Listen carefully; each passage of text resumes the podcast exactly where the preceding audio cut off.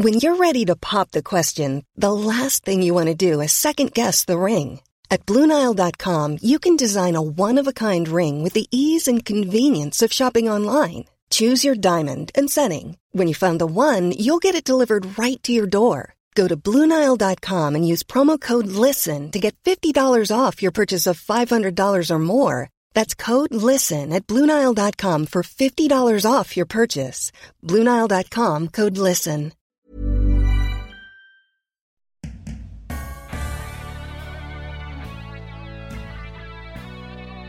Hello and welcome to Don't Stop Us Now. I'm Claire Hatton. And I'm Greta Thomas. This show is all about sharing inspiration, uplifting stories, and practical career advice from innovative, original thinking, and pioneering women from around the world.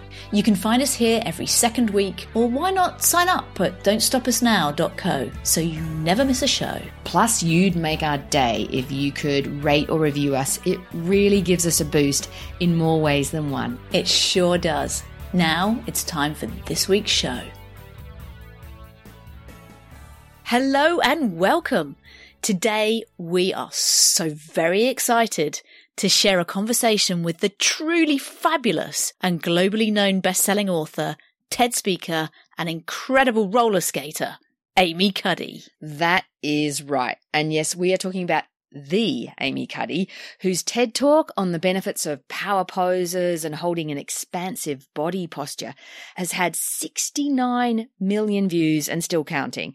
This is, depending on the day that you happen to look, the second or third most viewed TED talk of all time. So this is a big deal. Incredible. And of course, I was truly gutted to have missed meeting Amy, but Gret, I have to say, you were the woman for this conversation. Thanks. You and Amy, you know, actually, you've got quite a lot in common, haven't you? When it comes to being former ballet dancers, current roller skaters. True. Very different standards, though. Yeah. yeah, true. But, and you're both really passionate about supporting women in the workplace. Yeah. Look, I was pretty excited, I have to say, about this. And I absolutely loved our conversation. And what was so great is that Amy is just simply a great human as well. And, you know, you were missed though, Claire. Yeah, thanks for that. Yeah, it was such a shame that I was interstate that day. Yes. I was really sad, I have to say. Exactly. So you will hear this incredible conversation with Amy. Now, one thing to note is that we had limited time, so we don't really talk much about the work on posture and power that's made Amy famous to date, and nor do we cover her first best-selling book, Presence, which also details more of her early personal story, including a serious head injury when she was at college. What we wanted to do instead with our precious time with Amy was focus on what she's working on now. Plus, of course, I did have to fit a little bit about ballet and roller skating um, in as well. Now, I have to say there that Amy is a ninja roller skater and I am a beginner, but there you go. Yeah, but of course you did. Of course you did. yeah. And what Amy's working on now, ahead of her new book due out next year, is bullying, particularly in the workplace. Something she unfortunately has some pretty extreme first hand experience of, as you'll hear her explain to Gret. Yeah, absolutely. So, in this episode, you'll hear how Amy isn't letting a broken jaw stop her. I kid you not, she'd just broken her jaw when I met her. How common workplace bullying is, what to do if you're being bullied, and why the chance to roller skate every day makes Amy that much more creative in her work. This is a really fantastic conversation with lots to take away. So enjoy this conversation with the unique, brave, and insightful Amy Cuddy. Amy Cuddy, welcome to Don't Stop Us Now. Thank you so much. I'm so glad to be on here with you. Oh, we are so excited. And to have you here in Sydney, you may not know it, but we are big fans of your work. We cite you in our leadership Oh, development that. work that we do with tech companies a lot. Thank you. So it's really special to have you here. Thank you so much. And a question we ask all of our guests to start with is if you were at a dinner party and you were sitting next to someone you hadn't met before and they said, So, Amy, what do you do? How do you typically answer that It's funny. question? I mean, because we moved from Boston to LA a few months ago, in part because dinner parties in Boston were all about what you do for work. Like, and in fact, right before we moved, we had been invited to some lunch and the person who was a friend emailed and said, Oh, Paul hasn't sent his bio yet. And I'm like, it's a lunch. Like I thought it was a lunch with friends. So now I love being in LA because you know, I roller skate every day. I mean, that's, and that's not my full time job, obviously, but nobody ever says, what do you do? Our community is so incredibly diverse and you don't know really what anyone does. And you love each other nonetheless. So this exactly face value. So right now I would probably say, well, I spent a lot of my time roller skating, but if, but I would probably challenge people a bit and say, if you're asking me, what do I do for a paycheck? You know, I can tell you that as well, but it's, it is complicated in my case because, you know, I'm a social psychologist, which most people don't, don't know what that is. So if I start with that, they're like, oh, you know, are you analyzing me? You're like, no, I'm not a clinical psychologist. So usually I say I'm a psychologist and an author. I do a lot of public speaking. I was a professor for a long time. And then I just let it go from there. They'll ask questions about one of those things. Exactly, no doubt, depending on their interests and the like. Exactly. Now, I was a professional ballet dancer yeah. and I know you danced I know, I can't a lot. Believe that. And I, I've started to learn to roller skate. But, you know, what was it that made you from that kind of physical world want to become and enter the world of academia and social psychology? You know what? I really think I mean, I always was one of the smart kids, you know, and I grew up in a very rural community where most people did not go on to go to university. So I kind of did a little bit of everything. I never felt like I had to choose until, you know, I had this very serious head injury when I was 19. That got me interested in psychology, although it also set me back and took, it, you know, took me four extra years to finish, finish college. So I got into, into psychology because of the head injury. And then once I started a PhD program, you kind of stop doing everything else. It's all about your brain.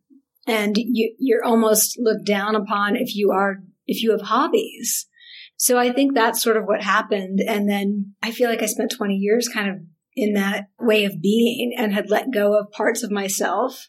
And then as kind of part of the pandemic, you know, I started thinking, I want to be in touch with those parts of myself again. And also I don't want to feel like I have to hide them because I don't think that that makes me the most productive or creative anyway. Like, why should I hide half of who I am when I'm at work?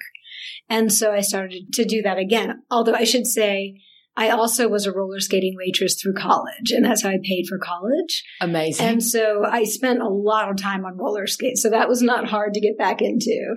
But the other thing for me was I used to see a lot of live music, and now I do that again. And I, I mean, I see probably two shows a week. Incredible. And my son is at 21. He's a musician now. So we get to share that, which is great. Yeah. I do think there's something about the time of the pandemic and, you know, I was going through, my father was very ill and he passed away but if you've had a very physical kind of early life, yeah, I immediately saw out physical challenges. Yes. I bought the roller skates because I used to be a roller blader and I started to learn to surf.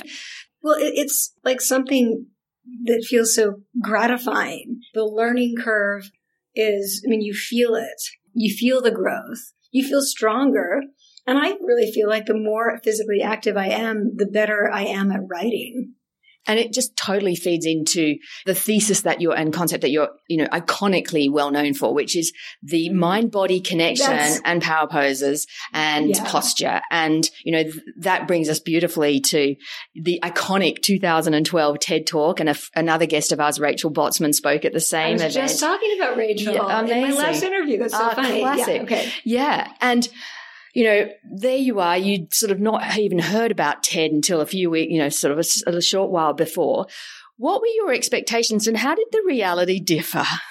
I, and it is funny that you point out the dance connection with what I study. I mean, dance is body language. It is, in a way, the, the most sort of profound example of communicating through only physical movement, right? With no words. And someone said, do you think maybe that's why you're interested? I was like, oh my gosh, of course I am. But I did not know what TED was when they called and asked me, asked me to give a talk, which is funny because a lot of people are like, "Oh, and she had this whole plan," and I'm like, "No, not clever enough to have had a plan like that." First, you don't know if your talk will be posted. You really just want to get through it, and you feel vulnerable enough just speaking in front of like you know 500 or 1,000 people live. Then there's this waiting period before they post it. When it was posted and it we watched the numbers just roll I wanted to hide under my bed. I felt so exposed. I felt like, why did I do that? People were immediately coming up to me on the street. My son was, you know, much younger and he did not like it because people would come up and be tearful and they would hug me and say, I feel like you were speaking to me and I'm his mom. You know, so he's like, how does a stranger feel this connect, this kind of intimacy with you? Yeah. And it took me a while to adjust to that. I now love that people are sharing these sort of, their stories are like gifts. So I love that. And he's adjusted. And now it turns out, you know, he's 21. And when he became a teenager, he's like, oh, girls love your TED talk. You know, turned out to be a good thing for him. But in many ways, it's opened doors. And in other ways, it's, it's created a lot of hardship. I mean, pe- you know, I've dealt with a lot of abusive treatment from people. Some people I know, some people I don't. That would not have happened if I hadn't, you know, become a tall poppy that's hard. I mean, I, there were moments where I think I wish I hadn't given the talk only because I wish I had, I didn't have to deal with that kind of incredibly abusive behavior. Most of the time I'm glad. And I know that people, it's like a song that people love and feel was written for them. They interpret it in a way that's personal to them. And there's, it's no secret that, you know, particularly from academic circles, you know, for one part of the research, there was some real controversy and then you were attacked and many, many people thought it was, went way beyond professional, um, criticism. And I believe Absolutely. you even had death threats and they're like, oh, how do you pick yourself up after that? And how do you restore your sense of self confidence? What I did mean, you do? It's, you know, that's what I'm writing about now. And, you know, just in the signing line, I met someone who went through something like this and she said, I feel like my voice was stolen. And that is exactly what happens. The facts of your life are stolen from you. And it is so depleting. You don't feel human. You feel like a shell. You just don't want to exist even it's worse than any physical injury. And it's funny because, you know, I just broke my jaw. Well, yeah, you've had a few. Yeah, I, I, know, I know. Um, but the, I feel like it's not that I'm accident prone. I'm just active. Yeah. And that's what happens. But when I broke my jaw a couple weeks ago, I was sitting in the ER and I, I honestly was thinking to myself, I would have this happen a thousand times over have being bullied again once. Like that's, that is how horrific it is. I feel lucky that I had a really supportive spouse and I had a very strong sense of who I was. I very firmly believe in my sort of philosophy about life. I love people. I think I'm pathologically optimistic.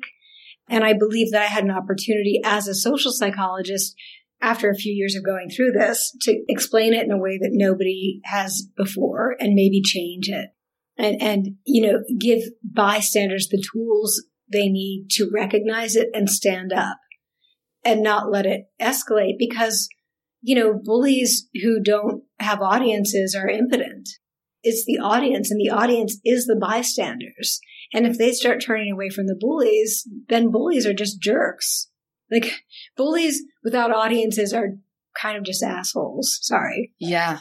No, and you know you've got this new book coming out next year, and um, yeah, bullies, bystanders, and Braveheart. Is it going to be out globally in April or just in certain markets? I don't know, stage? and yeah. it's part that's partly because um, we've got a presidential election. Oh yes, and you know it involves some candidates that have profoundly sort of engaged in bullying behavior. Yeah, and we don't want it to be tied forever, like tethered to that. Mm-hmm I don't want it to be just about politics. So there's, on the one hand, you know, maybe it would sell more because of that. And on the other hand, I want it to be a timeless book. And for people to be able to relate to it in exactly, workplaces. Exactly. And, yeah. and not think I'm just surreptitiously writing about a particular person. And so, from your research, how common do you think bullying is in the workplace? It's so common. I mean, it's it depends a bit on how people define it, but mm. About a third of people have experienced it as a target to some extent, but almost everyone have, has observed it. And even bystanders who aren't doing anything to help, they are observing it and they are injured by that. It does poison the well. It's like injecting a toxin into the building. When you observe it and you see no one doing anything, you start to shut down. I mean, we know that organizations that have a lot of bullying don't function well. People are less creative. They're less likely to share ideas. Teams fall apart. And there's clearly no psychological safety in that kind exactly. of environment. And even, you know, like it's very common in medical settings and it can lead to the worst possible outcome, like deaths of patients because people are afraid to share information. Yeah. I mean, that's horrifying. So bullying absolutely is hurting everyone, not just targets. So I guess to answer your question again, like it's almost everywhere. Yeah, it's so disappointing, isn't it? And what's your advice? Because you've been through this. You know, someone's listening now and they're going, I'm in this situation. Someone is absolutely targeting me. What is your advice to them? To find other people who've been through it. One of the things that bullies do, they isolate targets from each other. And so you feel like you are the only person who's experienced this. And you feel like you're losing your mind because what's happening is so unhinged that you feel like people won't believe you. I mean, you're, I mean, you are being gaslit in part because the bully wants to make you out to seem crazy and paranoid. So finding other people, and that's one of the things I really want to be able to do with this book is bring people out, like help people find each other. And this will help people to be able to talk about exactly. it too. Exactly. And to find, to have sort of circles of people who can support each other and share their stories so they don't go, I wasn't losing my mind because it doesn't matter if you are working in the dairy section of a grocery store or you know, a famous celebrity, the pattern of bullying is the same. It looks the same it's incredible. It, it, works the same way no matter where you are. And so sharing those experiences is to find other targets. It's been like a salve for me. That's really interesting to hear. And has your research found that women are sort of targets more frequently? They are more frequently targets. It's not as big a difference as one might expect. There certainly are a lot of male targets, but yes, women are definitely significantly more likely to be targeted. And white men are more likely to be bullies than any other group. But there's a real interesting, I think, interaction between bullying and prejudice. I think bullies exploit prejudices. So they, it's not the same thing, but if they can exploit a prejudice that their base has, they are going to be much more likely to get traction in their campaign to destroy somebody. Right.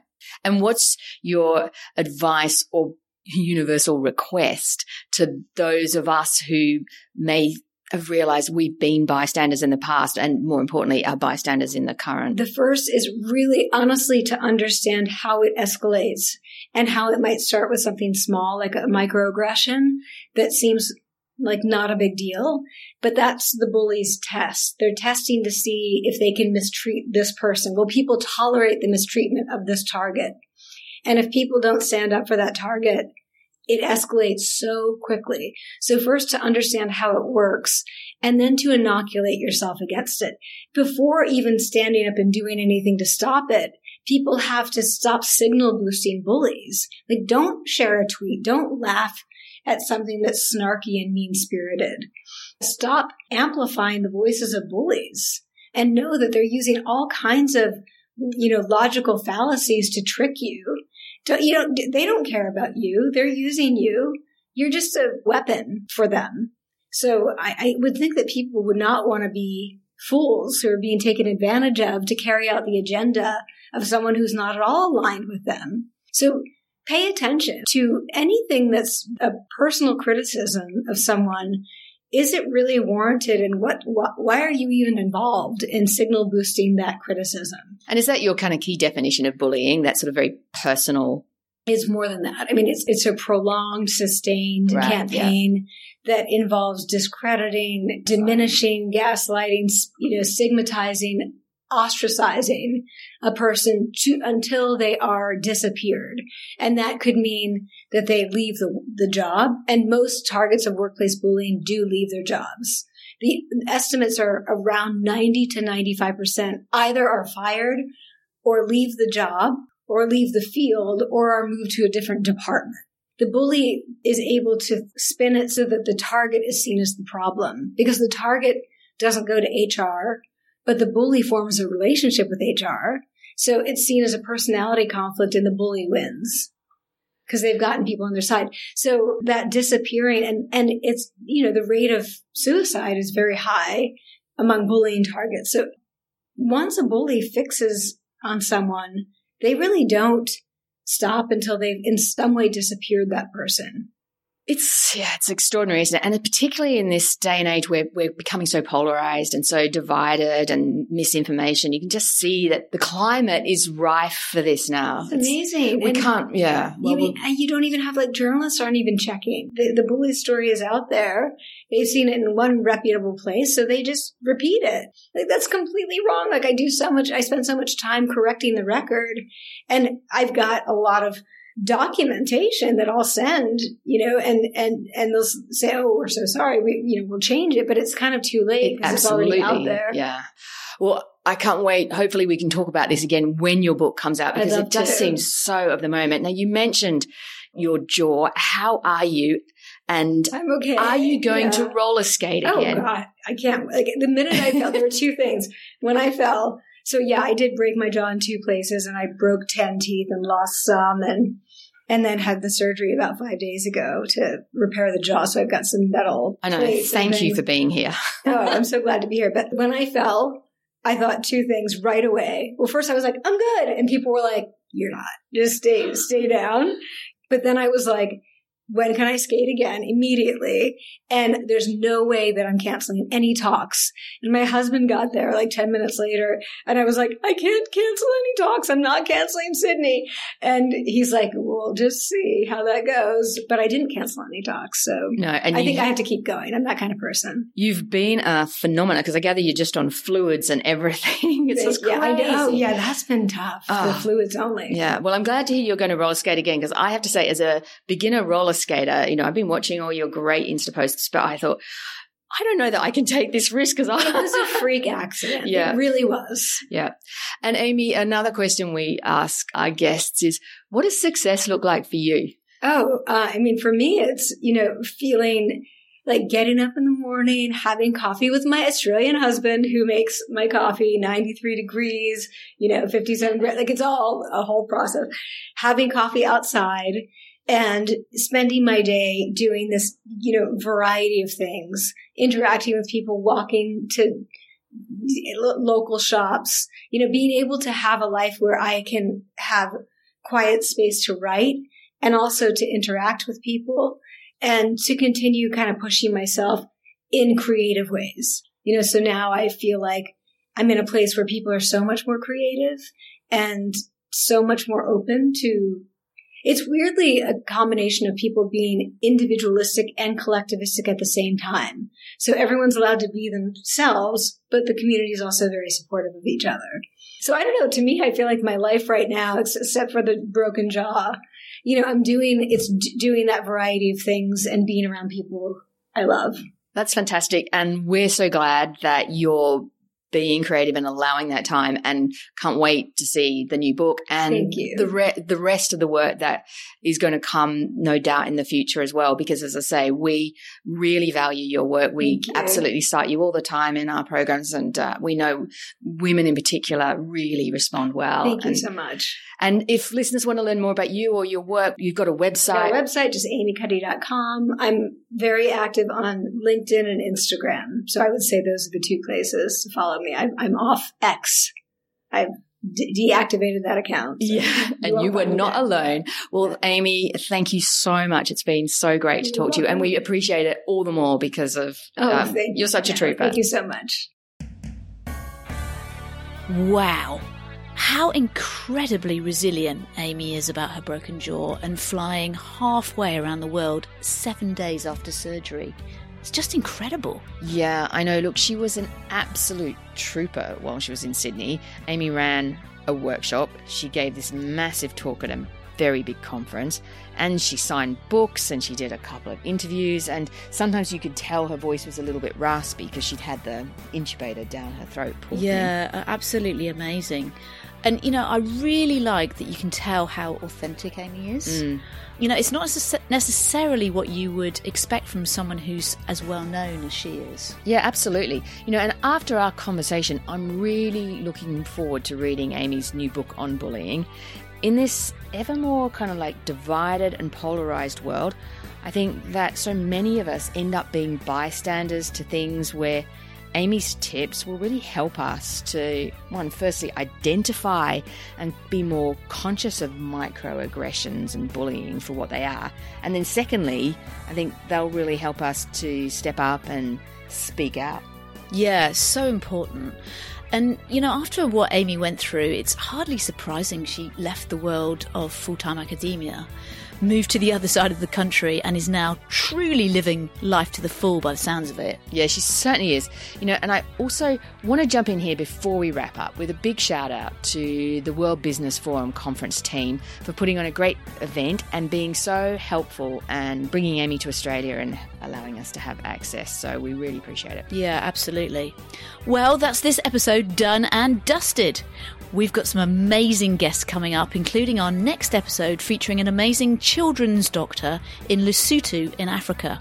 So stay tuned for that one. Do that indeed. And in the meantime, stay well, stay positive, keep on skating, and ciao for now.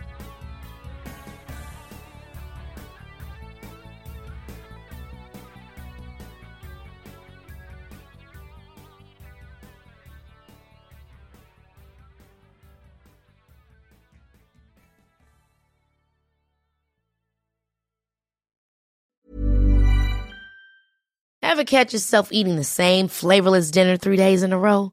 Dreaming of something better? Well, HelloFresh is your guilt-free dream come true, baby. It's me, Keke Palmer. Let's wake up those taste buds with hot, juicy pecan-crusted chicken or garlic butter shrimp scampi. Mm. Hello Fresh. Stop dreaming of all the delicious possibilities and dig in at HelloFresh.com. Let's get this dinner party started.